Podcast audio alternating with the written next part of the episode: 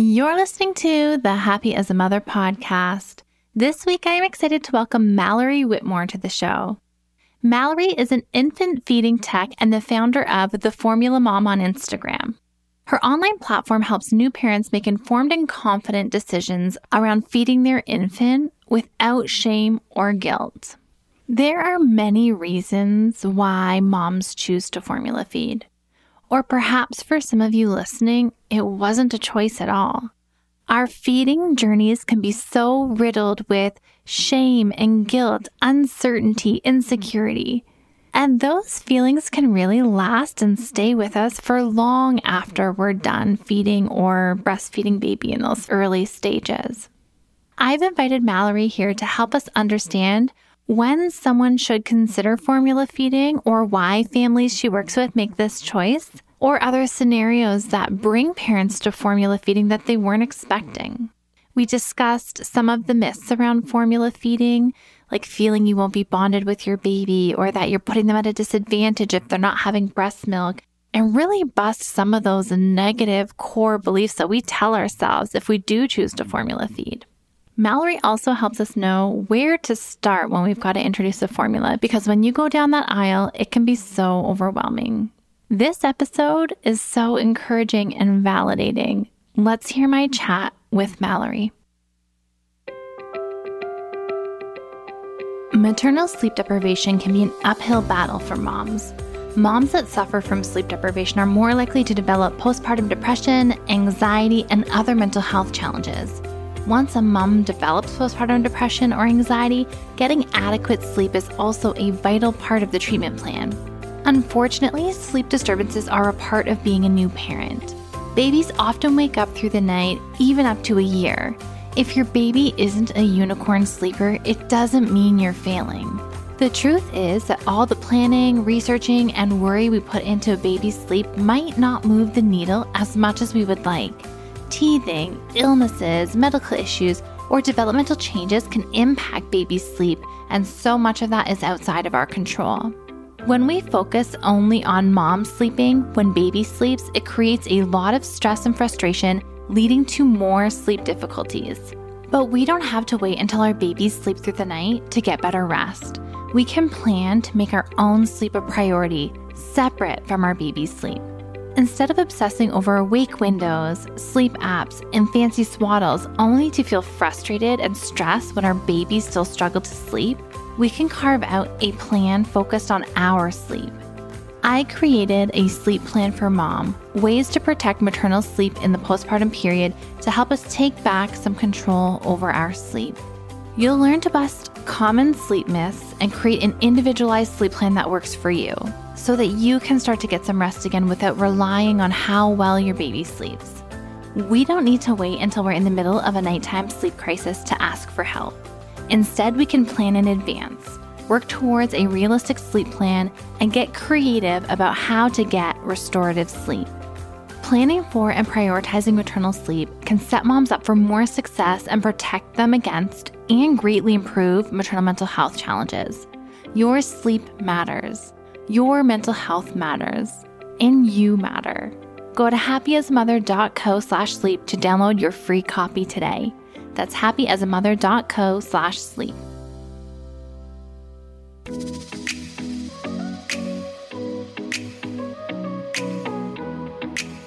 Welcome to the Happy as a Mother podcast, where we're dedicated to helping you cope with the load of motherhood. I'm your host and registered psychotherapist, Erica Djossa. We all had expectations going into motherhood, but reality often has a different plan.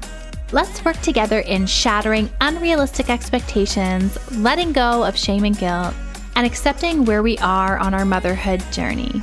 We'll pack a toolbox for motherhood with expert advice, practical tips, relatable stories, real moments, and honest conversations. My goal is to give you the knowledge, tools, and resources you need to parent more freely. However, this podcast should not replace the advice of your healthcare provider. It's time to do motherhood differently, toss out the idea of perfect, and enjoy the journey. Let's dive in. Mallory, thank you so much for taking the time to join us and be here today. I've come across your Instagram page, seen the work that you do. And I think I reached out to you a couple months back. We were in like a formula shortage. Yes. There's so much chaos and stress and anxiety. And I'm sure you probably gained a lot of followers in mm-hmm. your community during that time. Yeah. But love the work you do and greatly appreciate you being here. Thank you so much for having me. I'm so excited to talk with you today. I was scouring the internet and social media and things for communities and pages that speak to moms who want a formula feed, who choose to, who have to for, you know, various reasons.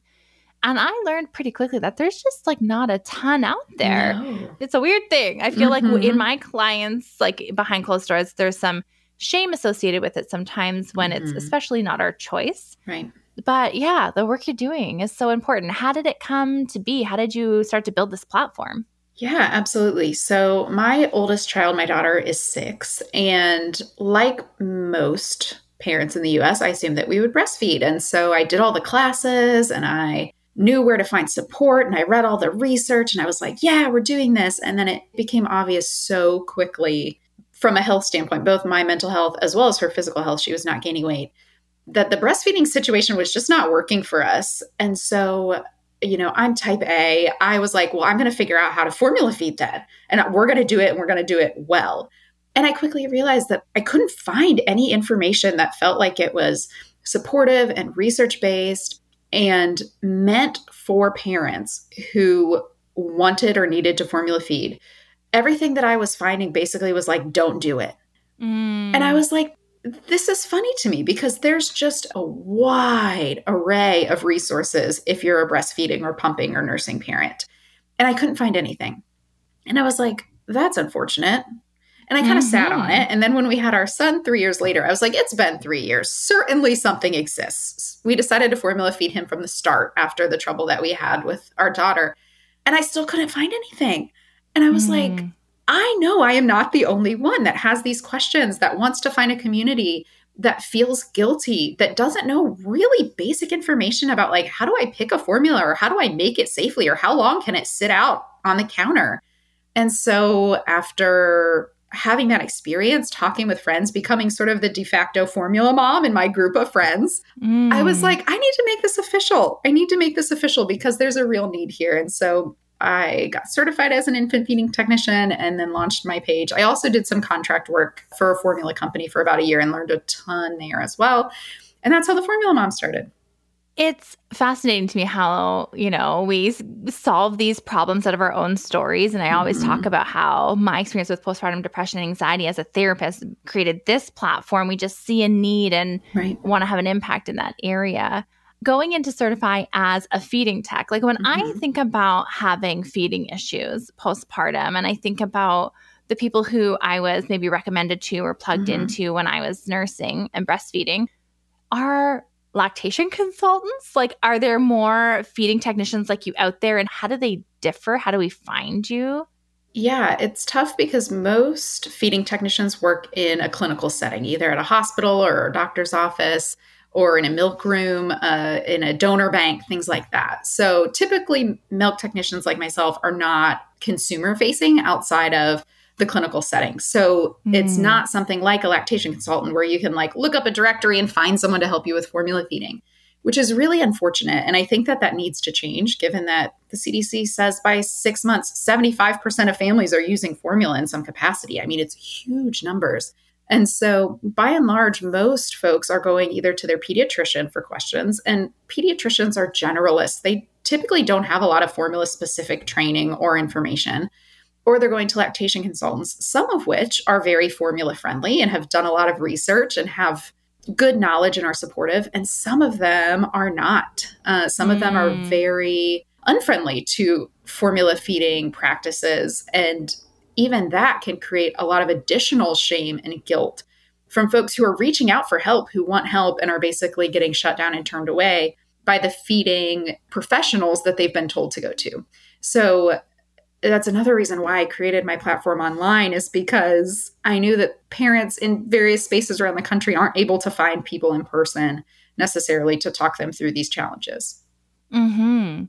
And as a feeding technician, practically you is it like help develop like a feeding plan of sorts with the family mm-hmm. or what mm-hmm. it that you do with the families in like a hospital setting or NICU setting? Yeah, absolutely. So working in concert with the dietitian and the other clinicians on the team, making sure that whatever the baby's eating is appropriate for the baby according to their medical needs, making sure that the calorie count is appropriate, making sure that it's prepared safely and correctly, that the right baby is getting the right milk, and then also doing parent education about how to keep their baby safe related to their feeding. So making sure that it's prepared appropriately, that they're following food safety rules, that they understand how to make the calorie counts appropriate, all of that sort of education piece. Okay. Okay. Fascinating.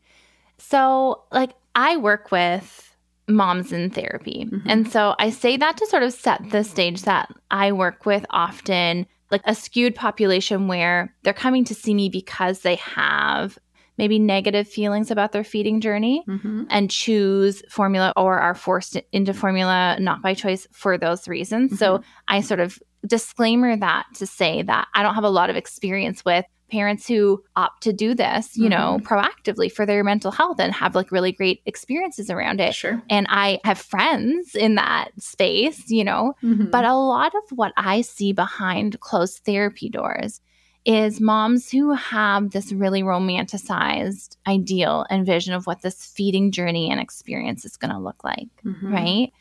And you know with myths i'll say beliefs but really myths that you know my body is just going to know how to do this and my baby's just going to know how to latch and we're just going to fall into this you know feeding dynamic mm-hmm. and when it doesn't happen or when baby is premature, or when our milk doesn't come in, or there are tongue ties, or right. the slew of other reasons that can get involved here. You know, we're sleep deprived and our mental health is at a critical state that we need to consider flexible feeding. Mm-hmm. There is so much emotion that comes up. Do you get that from your community as well? Do you sense that there's it's Absolutely. Yeah, it's very yeah. emotionally charged. Yes, absolutely. And I personally did probably 10 months of therapy after the birth of my first, truly after she turned a year old. And I realized, like, wow, I have some deep seated grief and trauma about how this all unfolded. Yeah. And so I am such a big fan of folks recognizing that that grief that they may feel around how their feeding journey happened is worth unpacking in therapy. Mm. I think hmm. sometimes I hear from folks and they feel like it's trivial that it shouldn't be a big deal or that, you know, their baby's healthy and thriving. So that's all that matters. And really, I don't think it's talked about enough that this is a real area of grief and trauma for some people. And, you know, like you mentioned, you're also you're hormonal, you're recovering from a major medical event, you're not sleeping. Everything in your world looks totally different than it did a week ago. You know, some of those coping strategies that you might have had, like exercising, you can't use anymore. It can be a perfect storm for some mm. people when you have this mismatch of the expectation you had and then, you know, the reality that you're facing. So, yes, absolutely. I see it all the time with my followers and in my platform as well. And, you know, having lived both sides, the coming to formula unwillingly with my first, with a lot of pain and a lot of grief. And then with my second, choosing to formula feed as a proactive step for my mental health. It's been great interacting with people who are in sort of both of those camps because you're mm. right. Some mm. people choose to formula feed and some people end up there and it was not at all what they thought or wanted originally. Yeah, it brings me back to being a first time mom and this real perfectionist a type as well, very perfectionist. Mm-hmm. You know, when I take on a challenge, I do it well and embody, you know, what I want to put out there in the world and found myself in motherhood like floundering and yep. drowning and not knowing and being a novice and feeling mm-hmm. inexperienced mm-hmm. and feeling like I knew nothing. Yep. But really feeling a sense of like, I'm going to do this right. Mm-hmm. Air quotes. oh my gosh, I wish I could tear that word up and throw it out and light it on fire. Oh, I know. But yeah. like in my mind, it's like, I'm going to rise to the challenge of what it means to be a good mom. And I think in our society, it's really portrayed as breast is best and mm-hmm. breastfeeding and breastfeeding in public and there's all these campaigns and like i mean that's great i did breastfeed all of my babies mm-hmm. but in retrospect it was at a cost of my mental health and if i was to do it again I would have a flexible Yes. belief around feeding where if I was starting to experience postpartum anxiety and depression, like I was again, I would supplement nighttime feeds with formula so that I could protect maternal sleep. I could protect my rest and sleep. So, all of that to say, like, I feel like there's so much societal pressure Mhm. and I really put that pressure on myself. I was like, I'm going to live up to this. Like, I'm going to Mhm. do this. And I feel like that's kind of perfectionism. But Yeah. yeah. Yeah, I had the same experience where I think if you come into motherhood with a perfectionist nature, I had gone my whole life truly feeling like if I followed the right steps, if I did the right things, if I right. if my actions aligned with what everybody told me would lead to a successful outcome, that it would. Mm. And you know, now I know that is a false belief, but it had served me well enough in my Oh, life up to that point that Mhm. it was like, but I read the books, I took the classes, Mm. I knew the research. I knew who to talk to. And then it was almost the sense of betrayal, not only from my own body, but also from this sort of societal picture at large that told me that if I just did X, Y, and Z, that it was going to work. Mm. And then being like, wait, what's happened here? and so I, I do think sometimes we do a disservice when we don't talk about all of the realities that could lead a family to not be able to breastfeed successfully because there are so many factors there are so many factors that just can't be accounted for when you're still pregnant and you don't know what this other little being what their physiology is going to be what their temperament's going to be what their challenges might be and you also you know especially if you're a first time mom don't know what your challenges are going to be or what your needs are going to be yeah. because you've never done it before so yeah. I think we do a disservice when we act like it's possible for everyone if only you try hard enough, because that's just not true. Hmm. And what I see then on the flip side of that, and I've been jotting them down as they come to mind here as we're talking, is what are the beliefs that form about ourselves as mothers out of this really critical mm-hmm. time, right? So, like, what does not being able to breastfeed or nurse my baby say or mean about me? And these are some of the things that I hear in session that I'm not truly going to be bonded with my baby, Mhm. right? Yep. That I'm failing in my role as a mother Mhm. that I wasn't cut out to be a mother. Mhm. Or, as you said, that my body is betraying me. Like, I should be able to do this. This is within my like biology, you know? Yeah. That you're not trying hard enough or you're weak in some way if you choose not to. Like, you're just, you're giving up. Like, you're weak. You're not committed enough. Yeah. You don't care about your baby enough. Yeah. Right. Or like you're being selfish if you're prioritizing your own sleep in some way.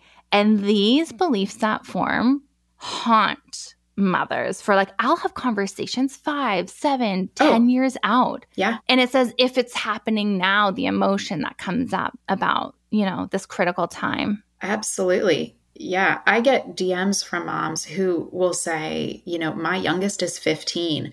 And I didn't realize that I was still carrying Mm, that yeah. guilt, shame, those beliefs, those lies about who I was as a mother until I saw this post and it made me cry. Mm, 15 mhm. years down the line. Yeah. Yeah. And I mean, all of those things that you mentioned, those were absolutely things that I thought and felt. hmm And it's so damaging when you're a week in and you're like, I have already messed this up Mm, to the point of no return. right. You know, I mean, it's really hard to climb back out of that once you've already decided because of this one particular area not going the way you thought that the entire experiment is a failure, essentially. Yeah. And I think that even before we get into the practicalities of like formula versus breast milk and how do we introduce it and how do we do that, it's so important for us to acknowledge this piece because it's going to potentially be a mixed bag of emotions, isn't it? Oh, absolutely. It's going to be, like you said, grief and loss for some. It's going to be, you know, potentially like doubt, doubt in ourself, doubt in our decision. And I think that in this time, finding your safe people Yeah. to talk to who understand the situation, who understand you, who you trust their advice rather than, you know, like strangers on the internet and discussion boards and things that can really mess with you in such a vulnerable time. Mhm. And I think that we can both be grieving the loss of something and working towards acceptance Yes. and working towards embracing what this reality looks like Yeah. for us. And we might not be thrilled, or we Mhm. might be. Like, either way, often the clients I work with, as I said, aren't thrilled. And we move forward and we acknowledge that we've got complex emotions about this. Yes. Yeah, that was a big part of my journey. I felt simultaneously so much grief and so much relief. And then I felt bad about the relief. Mm, Like- yes. I shouldn't feel relief. If I feel relief, what does that say about me? You know, all of those things we just talked about. And so, yeah, a big part of my journey was learning to live with both of those feelings that, you know, one didn't negate the other. hmm Yeah. Yeah, it's difficult. It can be for sure. And you know what? That in no way are these thoughts and beliefs about you true and like you are not failing. Mhm. And the fact that you are even listening to this podcast episode or troubleshooting or doing these things shows your commitment. Mhm. There are so many ways to bond with our child and build a secure attachment that go far beyond nursing and breastfeeding, Yes. right? And we all are gonna like stumble in our Mhm. motherhood journey, especially at first when we feel so like we're free falling and have no idea what we're doing. So I just say that to say to anybody listening, like, we gotta like have some self compassion and push back on those beliefs. We can't accept them. Mhm. And we're just to reassure you now that that is just simply not the case. And we know how bonded and committed and, you know, absolutely like in love you are. You're here and, and protecting and caring for your child just in seeking out information like this. So, Yeah. All right. Now that we got that out of the way, such an important piece. uh, just you know, shoot the breeze. Yeah. but it's like, gosh, so needed Mhm. for this topic. But I'm so curious because I personally didn't go down a formula route and I wish I had. And, you know, I would again if that was ever to happen. But I'm curious. So, like, if someone is finding, okay, baby's not latching and we're scrambling and we're already learning so many new skills at the Mhm. same time, like, what do we even do? Where do we go? I remember having like Nestle Yeah. samples or so, like some Uh-huh. brands like sent samples in my cupboard. And I was like, Yeah. do I go there? Like, what Yeah. do I do? You know? Absolutely. And that was my experience, right? It was like two weeks postpartum. It was like 9 p.m. I was standing in the formula aisle. I was sobbing because I was like, "Uh, what do I do? What do I do? I didn't want to be here, you know, feeling all of the weight of all those emotions in Kroger at 9 p.m. Yeah. And so, Mhm. first, I always encourage folks, especially first time moms who are still pregnant, to at least think about your formula plan. It's better to have a plan and to not need it than to later need it and not have it. I think sometimes the breast is best conversation feels a little bit like abstinence only education, where it feels like, well, if we don't teach about it, if we don't learn about it, if we don't have access to resources about it, then we won't do it. When in Mm. reality, the data shows that that's just not how things unfold. And so I always encourage folks, even when you're pregnant, to just think about, you know, if that were to be part of your story, what's important to you in a formula? What ingredients might you want to avoid or include? Is it important that you can pick it up at the store? Would you like something you can get on Amazon that comes on subscribe and save so you can sort of set it and forget it?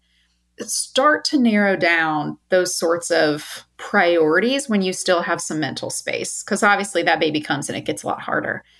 That's not possible for everyone. That wasn't possible for me. So Mm. if you find yourself newly postpartum or, you know, three months in and your milk supply is drying up when you've gone back to work and you're like, where do I start? The good news is that the majority of infants are going to tolerate what I call a standard formula, which is lactose based, intact milk protein. This is going to be, you know, your typical, it won't say gentle, it won't say sensitive, just a standard formula. You go, you pick it up.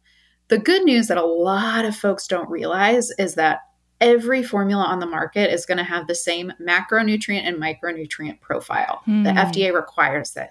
So from a, you know, what's better or closest to breast milk sort of vibe, you can't Hmm. really go wrong. Okay. Your baby's going to get the same nutrients, protein, fats, carbs, vitamins, and minerals, no matter what formula you're picking up off the shelf. You can't make a wrong decision in that sense.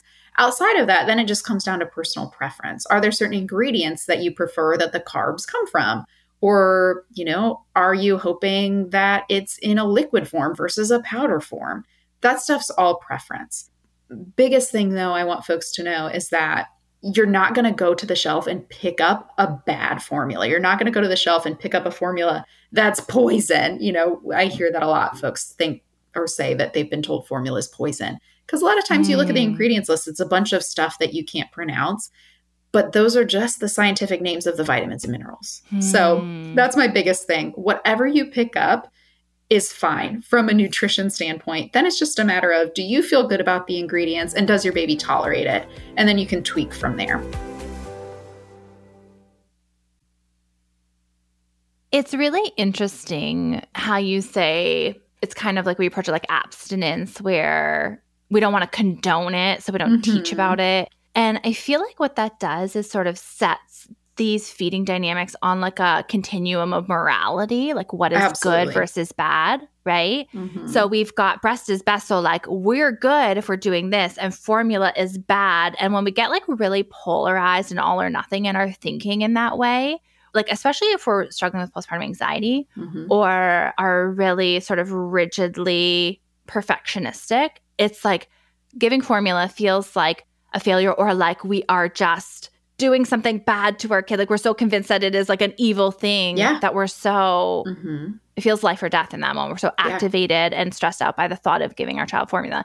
And what you're saying is like, like listen, like these are just the scientific names. Like yes, it's just vitamins and minerals. And Yeah. truly, you know, you will never hear me say that formula is equivalent to breast milk. You will never hear me say that formula offers everything that breast milk offers. There are some especially bioactive components in breast milk that formula just can't replicate.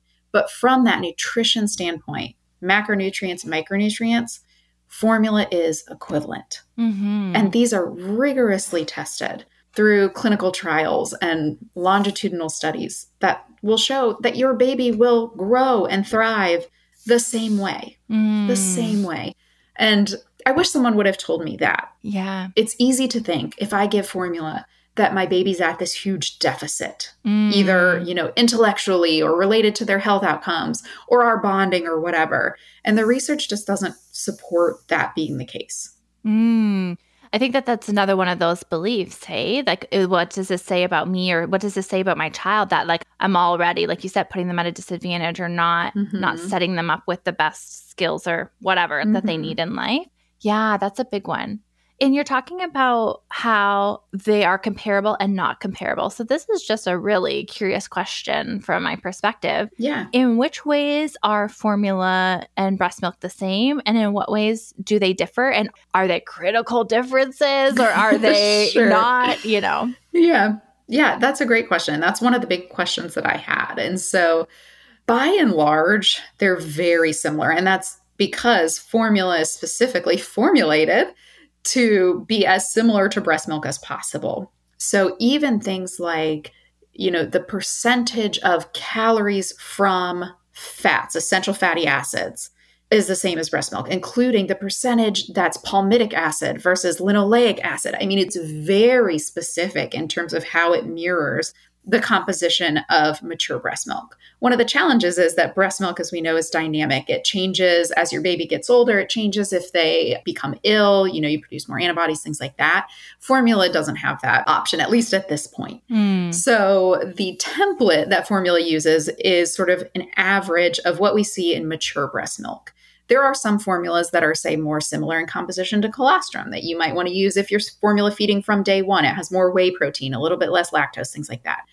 All this to say, there are some very, very smart scientists that have spent the entirety of their life's work making sure that it's as close as possible.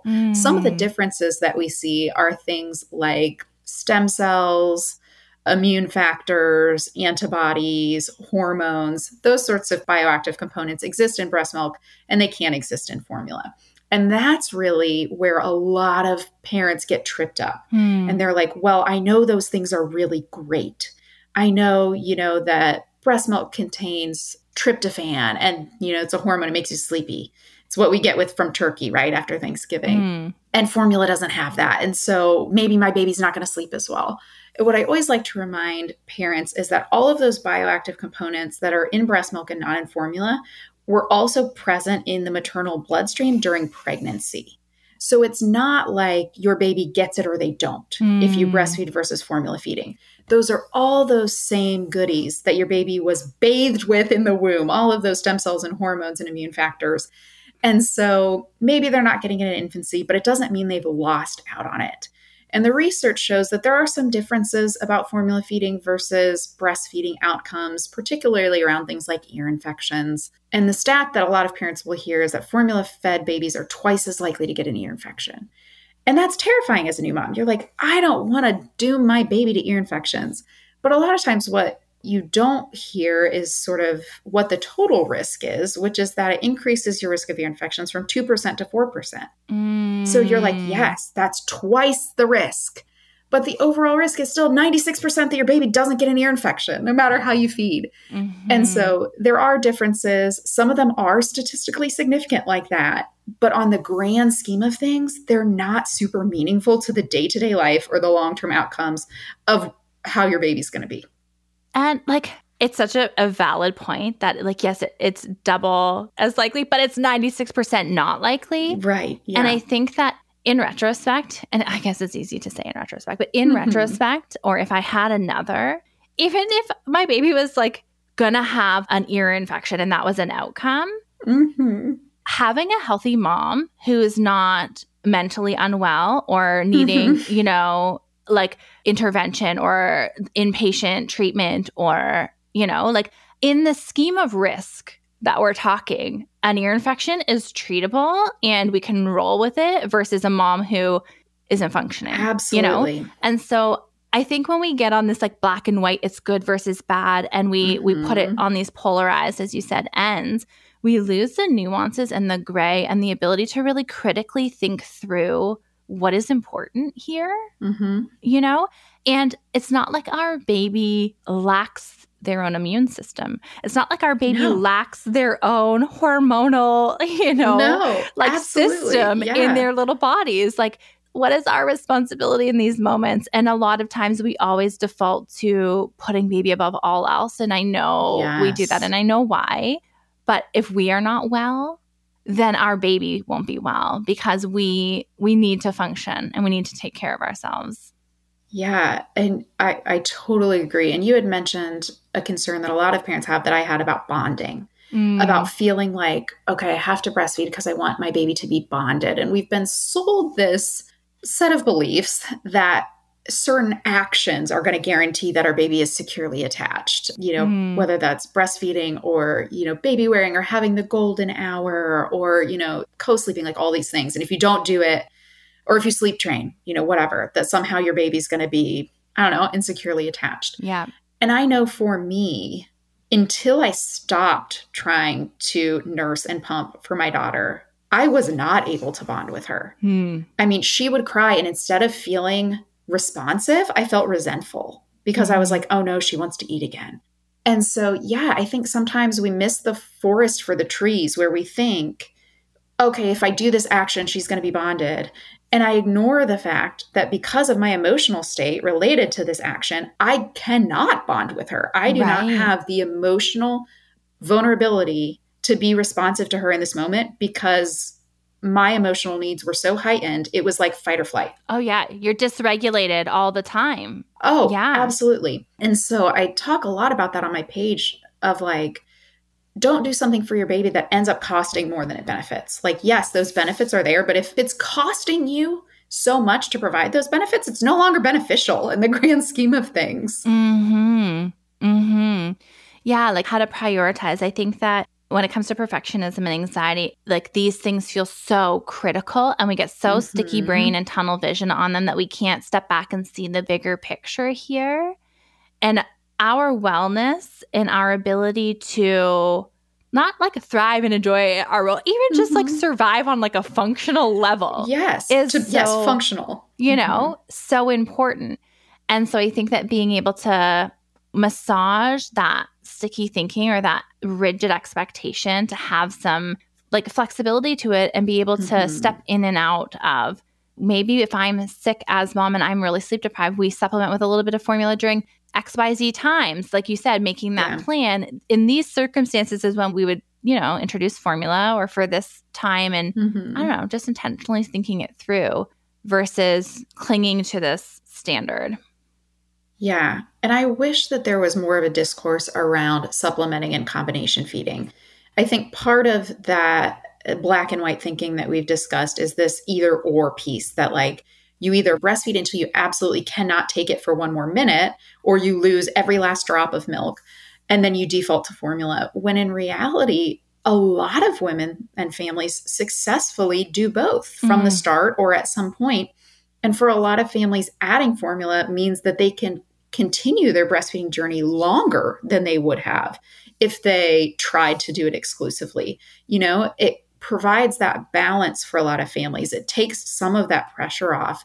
It means that their partner or their caregiver, whoever, can do some of the feedings so that they don't need to pump five times at work. They can pump three.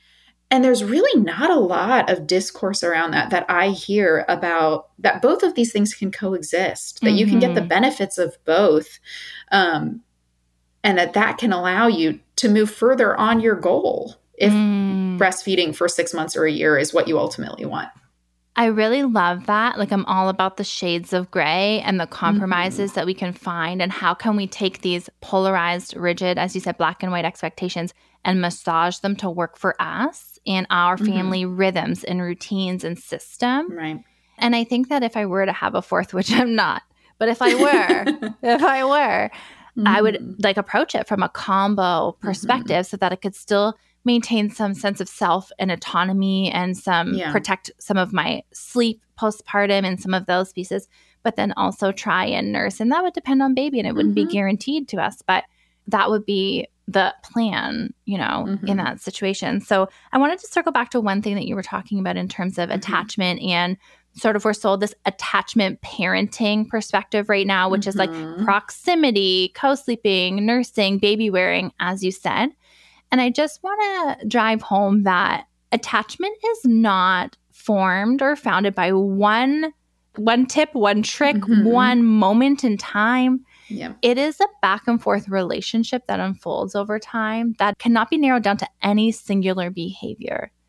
Yes. It's more about how you show up day in and day out over the duration of time with a child or your partner or whoever yeah. than it is about these isolated choices that we make.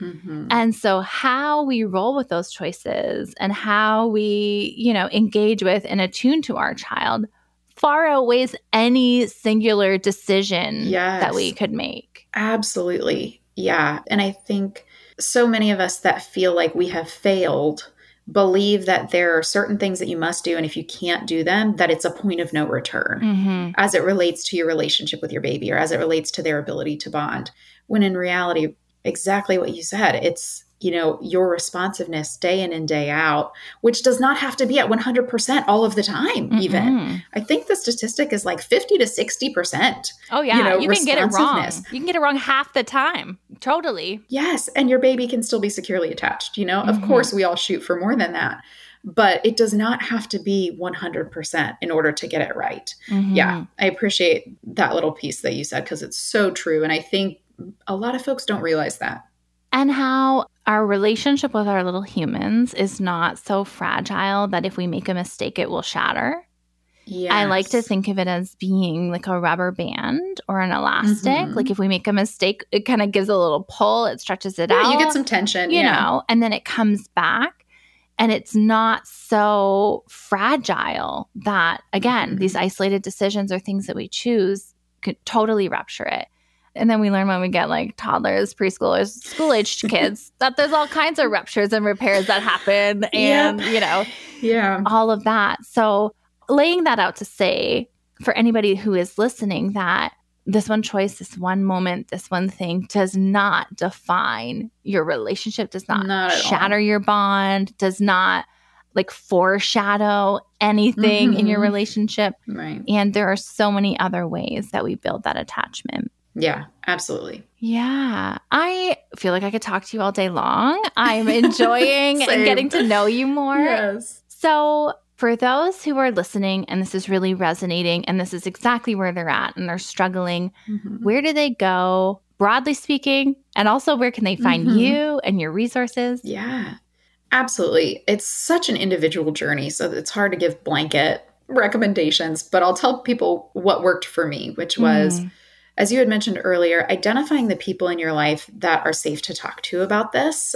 and knowing that for some people, it might not be your spouse or your partner or your parents or your in laws if they have strong feelings about the sort of breastfeeding versus formula feeding discussion. Hmm. And that can add another layer of grief for some people or another layer of pain.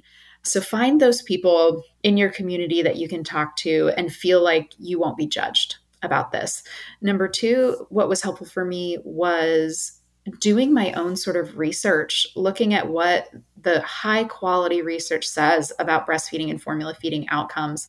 One of my favorites is the book Crib Sheet by Emily Oster. Mm-hmm. It has a whole chapter looking at long term and short term outcomes, and you'll come away with it being like, actually, this is not as serious as I thought mm-hmm. in terms of what the research says about it.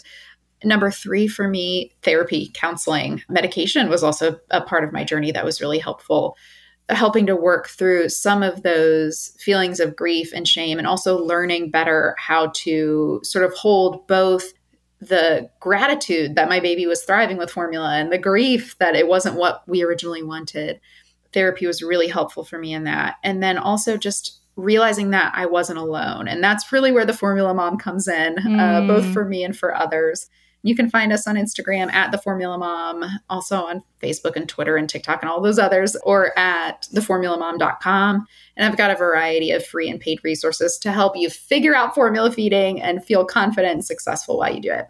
Yeah, I feel like there's this practical step of we've got to get the troops in order, figure out the feeding, troubleshoot it. Often yes. it comes up in urgent times. But then I think that there is that longer work, as you said, after of like, really take the time to unpack what you've ingested about what this means to you and your ability to be a good mom, you know, air mm-hmm. quotes, as yeah. it gets sort of portrayed to us. Because that work is important for us to free ourselves yes. and be able to move forward and not carry that grief and loss with us, as you said. So, absolutely. Thank you. Thank you for being here and sharing your story with us. Thank you for having me. And we're going to link all of your resources and communities Perfect. in the blog and show notes so that people can find you easily. So, awesome. Thank you for joining us. Thank you so much. If you are navigating formula feeding, or are struggling with breastfeeding and want to learn more about formula feeding in a non judgmental, informational way, check out Mallory at the Formula Mom on Instagram. The content that she puts out there has been so reassuring for the moms in her community. If you are struggling with grief and loss around breastfeeding, if it didn't go according to plan or your choice was taken from you, if you feel like your body has betrayed you or any of these really complex emotions, I encourage you to seek out the support of a therapist and unpack this hurt or potentially traumatic experience. If you're located in Canada, you can head to happyasamother.co slash wellness to book a free 15-minute consultation with one of our specialized mom therapists. For international listeners, head to postpartum.net where you can search Postpartum Support's international directory of maternal mental health providers. I'll see you right back here, same time, same place next week, where we are being joined by board certified pediatrician Dr. Whitney Casares to discuss how to handle when our baby is fussy, both ways to troubleshoot what might be going on with them, but also how to manage our own irritability, overwhelm, anxiety that boils up when our baby won't stop fussing or crying.